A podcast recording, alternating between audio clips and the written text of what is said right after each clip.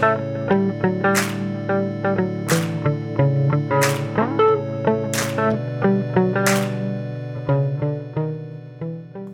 to the Responsibly Different mini series exploring the United Nations Sustainable Development Goals, helping you set meaningful goals in 2023.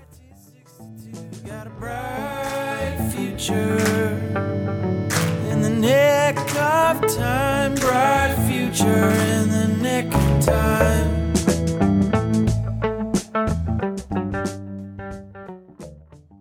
Welcome to the Responsibly Different mini series featuring the United Nations Sustainable Development Goals.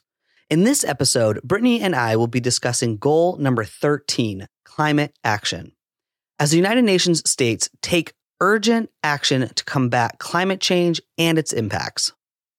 In this episode, we are going to share insights from our past conversations with certified B Corps, Patagonia, Trip Zero, Native, and the nonprofit 1% for the Planet. All of these organizations are dedicated wholeheartedly to climate action. We're all seeing the effects of climate change every day, whether you see it when you turn on the news or you are experiencing it firsthand as you step outside your home. The UN estimates that medium to large scale disasters will increase 40% between 2015 and 2030. Energy related CO2 emissions increased 6% in 2021, reaching the highest level ever. We won't labor this point. Instead, we're going to focus on the ways certified B Corps and their partners are leading the way on climate action within the business community. Founder Eric Zimmerman shared with us in episode 33 his journey in sustainability and how it inspired the launch of Trip Zero. Trip Zero is a travel company that focuses on big conferences and events. When you are planning that next gathering of changemakers, Trip Zero is the team you can go to to supply big blocks of hotel rooms for your event. They then take the commission that they earn from that, measure the carbon footprint created by predominantly everyone's travel to that event, and erase it for free by funding renewable and reforestation projects through the purchase of certified carbon offsets. Here is Eric sharing his sustainability journey to launching Trip Zero. I'm on a bit of a sustainability journey, um, and it started for me, I think, back in 2007. Um, I was actually running a big book business at the time. I was a publisher for 20 years. And we had just acquired another publishing company, which was in the home improvement uh, book publishing business. And I got invited by their editor in chief to go to, of all things, a conference. And it was a conference on green building. So we flew down to Atlanta and we were listening to the keynote speaker, and he was a really smart, sharp author by the name of Eric Corey Freed, who had just published a book called Green Building for Dummies. And he gave this impassioned talk about climate change and how it was going to impact sort of every living thing on the planet. But at the end of this thing, um, you know, he pauses for a minute. He says, "Look, my biggest fear is that my daughter's generation is going to grow up on a destroyed planet, and they're going to look back on my generation, and this is a guy about my age, and they're going to say, "You guys knew, and you didn't do anything about it. What the was wrong with you?" They said, we can't say that about my parents' generation. We can't say it about my grandparents' generation because they didn't know, but we know. And it's on us. And we're probably the last generation that has an opportunity to really to really bend the curve here. And that comment really hit me. I, I sort of felt like I was in a lo- alone in a room of a thousand people uh, with a spotlight on me. And it, it, stuck with me. And as, as I was as I was flying back, um, the irony of that strikes me now. Um, to uh, to Boston, I, I got to thinking about sort of where I could have an impact, and it you know immediately became clear that the place where I could probably have the biggest impact was in my business. Um, you know, we were a big publisher. We are also a really big manufacturer of books. You know, those things that are made out of trees, um, and that that juxtaposition struck me. I got back. I, I I pulled a team together, an amazing team, and we started to address this question. And to make a long story a little less long, uh, we invented a program whereby we began to book uh, print books on post-consumer waste recycled paper, and it had never been done before, um, which has a whole host of benefits, including saving trees, preventing methane emission in landfills, water savings, electricity savings, all these great things.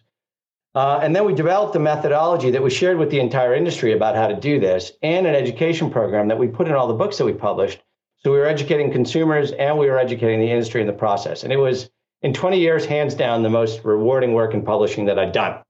Whoa. What a cool side story. Didn't know Eric Zimmerman came from a book publishing industry. I feel like that side story in itself is climate action. Eric identified a problem with the impact his business was having on the planet and then took steps to reduce that impact and educate the rest of his industry. I think we all can appreciate his thoughtful leadership. Eric is going to share how his personal journey to understanding his footprint then led into Trip Zero. Sort of on the strength of that, my my wife Abby and I started talking about what we need to do ourselves, right? Because okay, we'd sort of done some work at work at work, but what what to do ourselves? And we embarked on a project to turn our house into a zero energy house. So we did this, uh, what's called a deep energy retrofit. So the roof came off, the walls came off, all the windows came out, it was all replaced with super air sealing, super insulation, um, new new triple pane windows with all these fancy gases in them. And the upshot is we reduced the energy consumption on the house by 80%. And then we put enough solar panels on the house to run the whole house and run two electric vehicles. So I now drive a solar powered car every day. So I thought, okay, I'm a good guy now. You know, I've sort of done it, right? Check and check.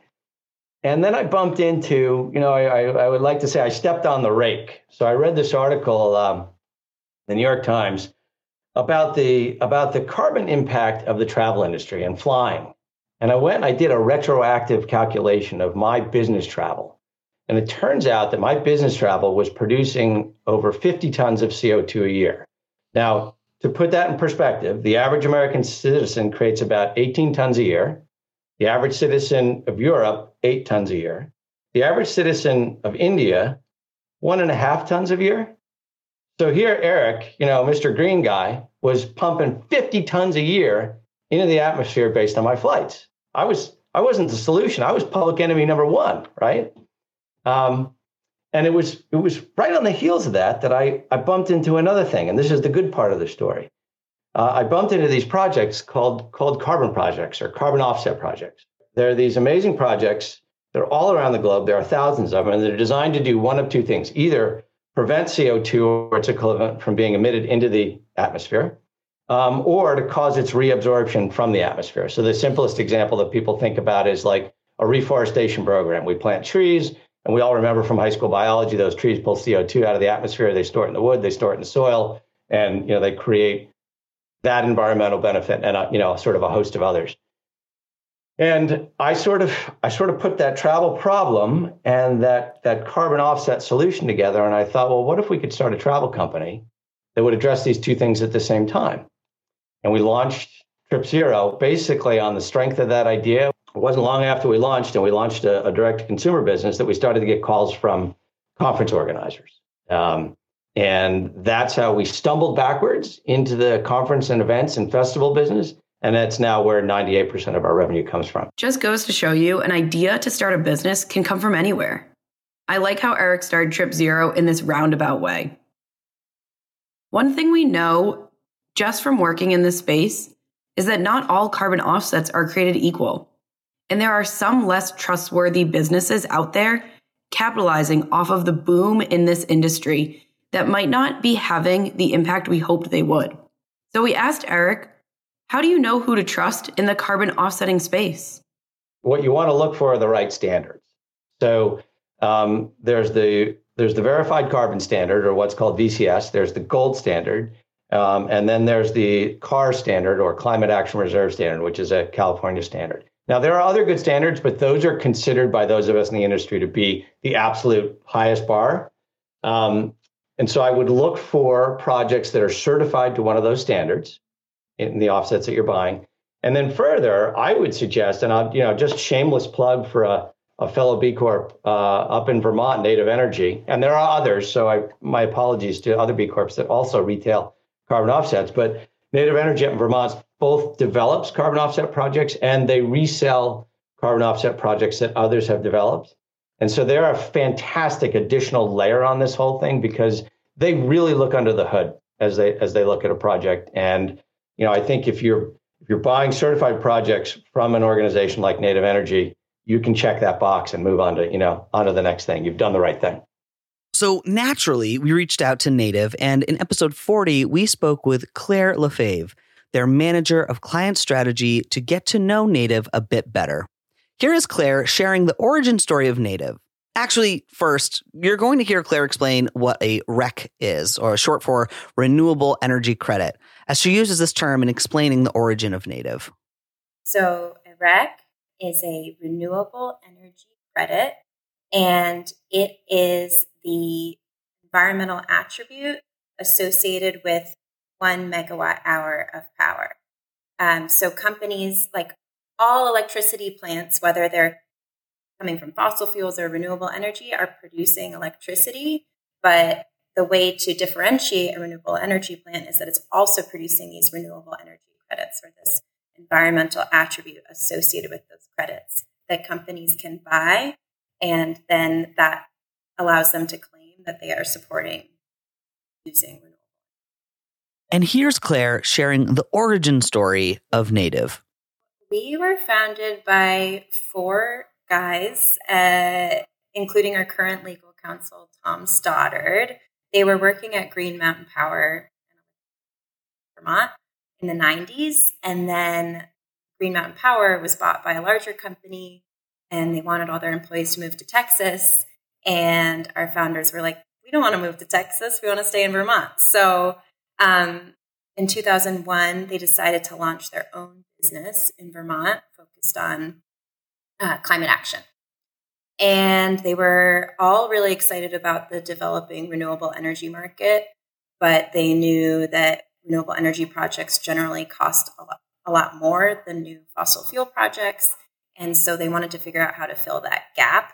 And there was, at that time, a new commodity developing the renewable energy credit or REC, which was being used to kind of separate the electricity coming off of renewable energy power plants and the environmental benefit or claim or attribute associated with that energy. And companies could purchase companies could purchase those RECs to support the development of renewable energy and claim the purchase of renewable. So they started looking for community based renewable energy projects that needed funding. And they started finding companies that were willing to pay upfront for that stream of credits over the lifetime of the project. And then that upfront funding would help to cover that financial barrier of investing in the project. So in 2003, they got companies and individuals like Ben and Jerry's and Clif Bar and Indigo Girls to help fund the first Native American owned wind turbine uh, with the Rosebud Sioux tribe. And from there, the team grew and they continued to support community based climate action projects.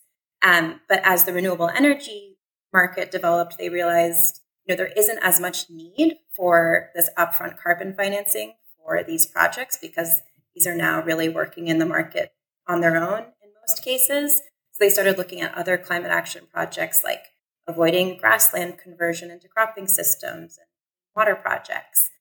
And today we're focused on scaling soil carbon projects, other nature based projects, and technological solutions like organic waste management, um, manure management, and what got us really excited about Native was learning about Native's help build projects. Native is creating carbon capture opportunities that wouldn't have been possible without early funding to get those projects set up for success. Here is Claire sharing with us what makes their help build projects different from traditional offsets and why they are so important. There are two different ways, probably more, but two different ways I can explain for how this works. Um, the traditional way is that, you know, a project happens, credits are issued, and then companies buy those issued credits and they are retired on their behalf. But in, in that way, they're sort of backward purchasing from an intervention that has already occurred. Something that we do specifically at Native is what we call help build projects, where companies can actually catalyze new action by forward purchasing tons from a project and then that funding goes to actually pay for that intervention, whether that's helping ranchers invest in infrastructure to adopt improved rotational grazing practices, or helping smallholder farmers in Mexico afford a small scale biodigester to avoid methane on their farm. So that upfront funding goes to help cover those things. And then the credits are issued and retired on behalf of that individual supporter during that help build period, which is often five to seven years, but could be up to 20. Um, and we commit in our contract to retire those credits on your behalf as they are it's really an opportunity to catalyze something new that wouldn't otherwise happen. Just this really high level of additionality in these projects.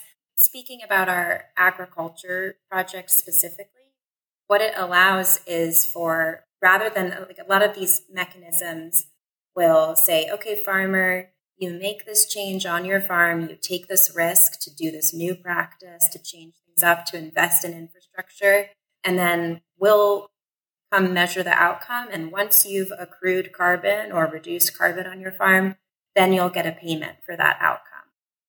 But what our project allows is, well, actually, we know there's like, we, we want to share that risk with you. We want to help cushion that investment.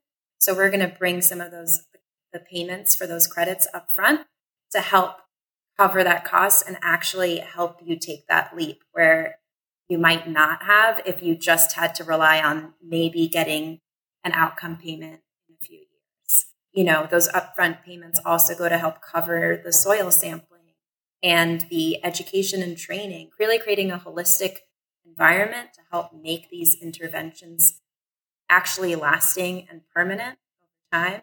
So when companies make that upfront investment, they're helping invest in creating that ecosystem of support. We've now heard from two businesses centered around climate action that offer services to their customers. But what does meaningful climate action look like for a global brand producing durable and consumer products? We could think of no better example than Patagonia. You may have heard about how Patagonia's founder, Yvon Chouinard, recently gave away the company, ensuring that 100% of profits go to fight climate change. And Patagonia does so much more than philanthropic work. In episode 29 that aired in September of 2021, we sat down with Patagonia's Director of Environmental Programs for North America, Rebecca Goodstein. Here's Rebecca sharing how we all can be better environmentalists. I think we're all learning about this. This is this is lifelong work and to be better environmentalists, we have to look at how climate change and environmental degradation affect frontline communities. So it's you can't have one thing without another and we're looking at intersectionality and how nothing exists in a vacuum. We can make an environmental decision as a country. And it's often the folks who are closest to the problem, but have the, you know, don't have the opportunity to speak out who are affected. And so we feel like it's our responsibility to help support these organizations, to have them dictate what kind of support they need. Maybe they don't want us, you know, maybe they just need a grant check or maybe they really want us involved and, and speaking for them. So we're making sure that we're, we're really looking at it from um, a community perspective and an environmental justice perspective. And a lot of these big systemic problems like big oil and, and things that are made on such a national decision the decisions are made on such a national level trickle down and affect some very small local communities. I want to emphasize what we just heard Rebecca say. Quote, have them, these frontline communities, dictate what kind of support they need. This is so important. And as Brittany mentioned, Patagonia does a lot more than just philanthropy. They've built an entire grassroots infrastructure that connects environmental justice minded organizations with others in the communities where they operate and in a democratized fashion. This network is called Patagonia Action Works. Here's Rebecca explaining what Patagonia Action Works is and how it functions. So Patagonia Action Works is a website and we launched it in 2018 and I like to affectionately call it our dating website because we launched it to connect the Patagonia community, so customers, employees, people who live near Patagonia stores with the nonprofits that we support. So every nonprofit that we support through a grant has a page on Patagonia Action Works for two years after they receive their grant. They have a profile page and they can post petitions. They can share articles that have been released about them. If they have an event coming up, they can post it on there. There's a donate button that goes right to the organization. Patagonia doesn't touch a cent of it. Right now is actually, I mean, it's always an exciting time for Patagonia Action Works, but July and August, we have a campaign going on to highlight our skills based volunteer, which is something that you can engage with through Action Works. So we know that a lot of the organizations we support are very small grassroots groups. They often don't have a lot of staff or a lot of funds. And so we want to be able to connect them with volunteers who have a specific skill that the nonprofit needs. So it's all kind of brokered through Patagonia Action Works through this third party called Catchafire. And people like you and me can go on to patagonia.com slash actionworks and say, you know, I'm, I'm really good at copy editing and I love organizations that are working to protect land in Montana. you know, you can really like customize it to your interest. And our groups that are on Patagonia Action Works hopefully will have posted an opportunity where they need somebody to donate six hours of their time to proofread their annual report.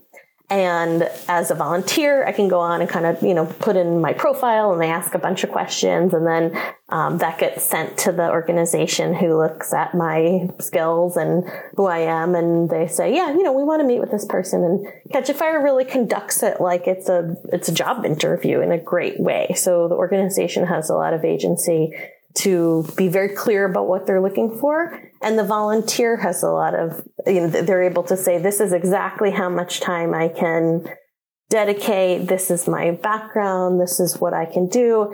And there's something for everyone, which is very nice. It's a very like inclusive way to help. There's a lot of different organizations. You can donate an hour of your skills or can you know go up to like like there's many like ongoing volunteer opportunities. So we're really it's been a huge help to our nonprofits since we started this program in 2018 and we just wanted to both show the benefits to the nonprofit organizations and to let our community members what a huge help that they can make. Um, you know maybe they're not in a position to donate a lot of money but they have the skill that's really helpful to an organization which is equally if sometimes not more valuable not being super familiar with Patagonia Action Works myself, I wanted to share with you a little bit more of the background in the grant program that Rebecca mentions.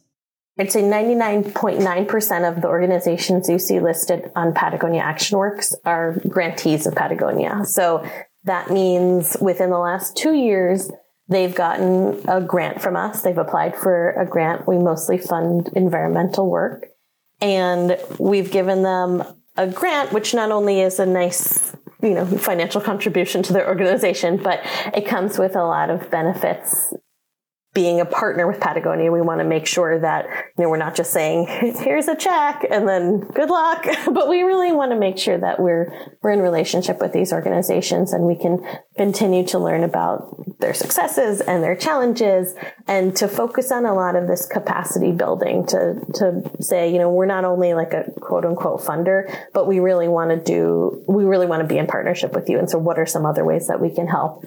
And that's actually where Patagonia Action Works came from. We took a survey of all of the organizations we supported and said, you know, we give you, we've given you a grant check and we've have given you some product donations and you have access to our staff through activism hours. What else can we help you with? And they said, we really want to be connected with your community in a meaningful way. And so Patagonia Action Works was kind of born out of that to, to, to make that relationship easier for, um, for both our community members and our nonprofits. And um, we're really proud of our, our grants program. It comes from our membership in 1% for the Planet, where we've pledged to give 1% of all of our sales to environmental organizations. And um, there's more information on our website, patagonia.com slash grants, if you're a nonprofit and you're curious about who we fund, when we fund, what we fund.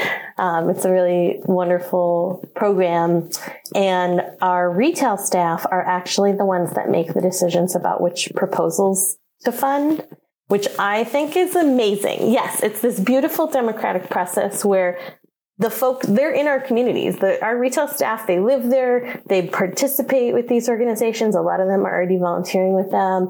Some of them are affected by these horrible environmental justice issues that are happening right in our community. So they know much better who the groups are to fund than, than i do or you know the folks who are sitting in ventura. So they walk through the process and they decide you know these are the organizations that we want to support in our community which i think is a really a really beautiful way to you know, have this participatory grant making in our communities.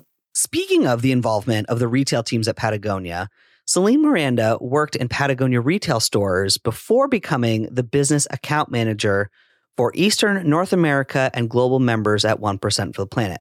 More on 1% for the Planet later, don't worry. Here is Celine from episode 49 sharing her experience as a Patagonia retail employee. So, my background is actually in marine science. I wanted to be a marine biologist um, and just ended up working for Patagonia after college to kind of like bridge the gap between my internships and was so like blown away by the company, by its ethos, by this stance that you as a business could be a force of good for climate activism. So, one of the many perks about being a, a Patagonia employee is their environmental internship program. Essentially, employees from all levels of the company are allowed up to two months away of their regular roles to work for an environmental program of their choice and continue to earn their paycheck and benefits. Imagine being a small grassroots organization and Patagonia is like, we're going to send an intern to go work for you for free for two months. And you as an intern get that experience and then get to come back and share your stories, like it brings a more connection to the mission that we're in business to save our home planet. Um, and so I was really inspired by this program and wanted to learn more about other businesses like Patagonia, other B Corp businesses. Me too, Celine. Me too. That sounds like a really great way for employees to grow as individuals and live out their values with a purpose driven two month internship that they then get to come back and share with other Patagonia employees. While 1% for the Planet isn't a certified B Corp, they are a nonprofit that supports the environmental giving of a lot of B Corps. Fun fact if a business is a certified B Corp and a 1% for the Planet member, they are called B1s. We at Dirigo Collective were proud to join the B1 family last year in 2022 when we became a certified B Corp and a 1% for the Planet member. 1% for the Planet, we like to say, was born on the banks of the Madison River, where Yvon in 2002 and his good friend Craig Mathews, they were on a annual fishing trip. We're really looking out at the ecosystem around them, taking it all in and having this realization that businesses have a responsibility to protect the resources, its ecosystem, um, the planet that allows it to do business, kind of like an earth tax. And that's where they decided in that moment on that trip, they're going to give 1% of sales of their prospective businesses to protect these natural landscapes. And that was a huge commitment because that was based regardless of if they were profitable or not that year. And that's kind of how the idea started. 1% for the Planet is a global organization that exists to ensure our planet and future generations thrive. So, what does that mean? Um, at a high level, we certify environmental giving directly from our business and individual members to grassroots and nonprofit organizations who are at the front line of solving some of the today's most like pressing climate issues. So we're really founded to prevent greenwashing um, for our business members and uh, pre- prevent we provide accountability. We're kind of like an accountability partner, you know, and those certified funds from those businesses and individuals support a diverse um, organizational organizations collectively can be more powerful in solving our world's most pressing thoughts. Many businesses assume the 1% commitment, you know, has to go to traditional environmental causes, right? So they won't have funds to support diverse, social, or equity related organizations. But what I like to let people know is that our nonprofit network is over 5,500 organizations across the the world we understand the intersectionality that exists between ensuring our planet and people thrive, right? And specifically being aware that marginalized communities, those that are disproportionately impacted by the climate crisis, you know, they're they're more impacted. So when we think about who we're partnering with, or you know, our goal is to create a kind of multifaceted approach that addresses both environmental and social causes because they're connected. The work of all these B Corps, 1% for the planet, and their partner organizations is so important. We hope you've not only been inspired by this episode, but have learned a few things about different ways you and your business can engage with the United Nations Sustainable Development Goal number 12, climate action.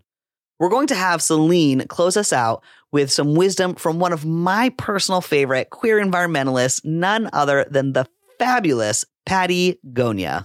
I would love to leave your audience with, you know, someone I admire, um, Pattie Gonia. They're an incredible intersectional um, activist and drag queen. They spoke at our global summit and left us with four lessons from a drag queen.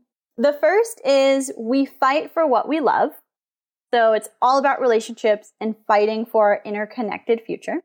The second Come out of the closet and put on your boots. Your lived experience is your superpower. And we have a role to play in advancing equity, justice, liberation for a better future. So find the work that is uniquely available to you and put on your boots. The third, strut your stuff. Make space for imperfect action. Perfectionism is overrated. Try, fail, and try again on your journey to make change. It's not going to be perfect and that's okay. Strut with it. Um, and then finally, find your drag family.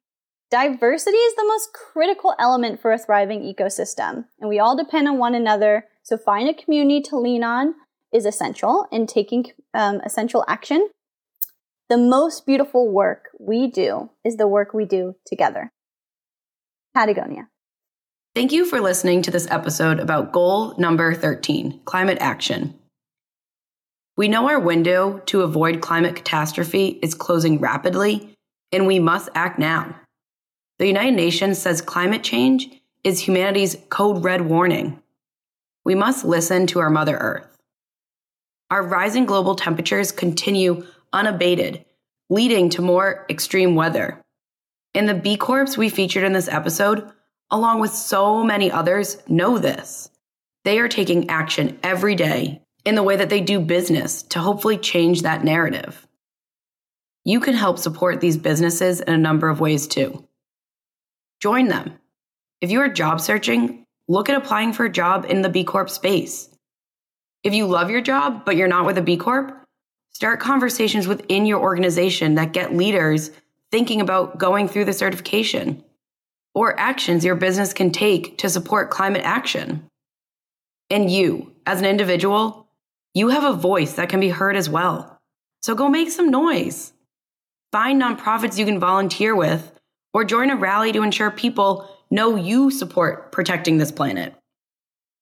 As always, we encourage you to keep growing, learning, and talking with others about what you learned and heard here. Tune in to the next episode to learn about goal number 14 Life Below Water as we continue this mini series on all of the United Nations Sustainable Development Goals.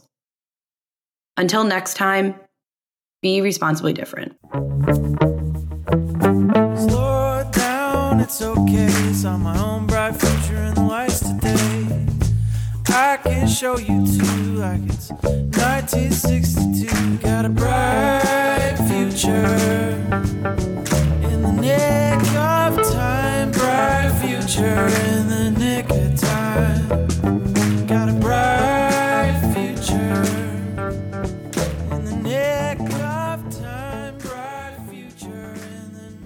This episode was hosted and produced by yours truly, Ben Marine, and Brittany Angelo. We purchased this music from the amazing B Corp Marmoset Music. You can check them out at marmosetmusic.com. To learn more about us, visit responsiblydifferent.com. And to learn more about our parent company, visit dirigocollective.com.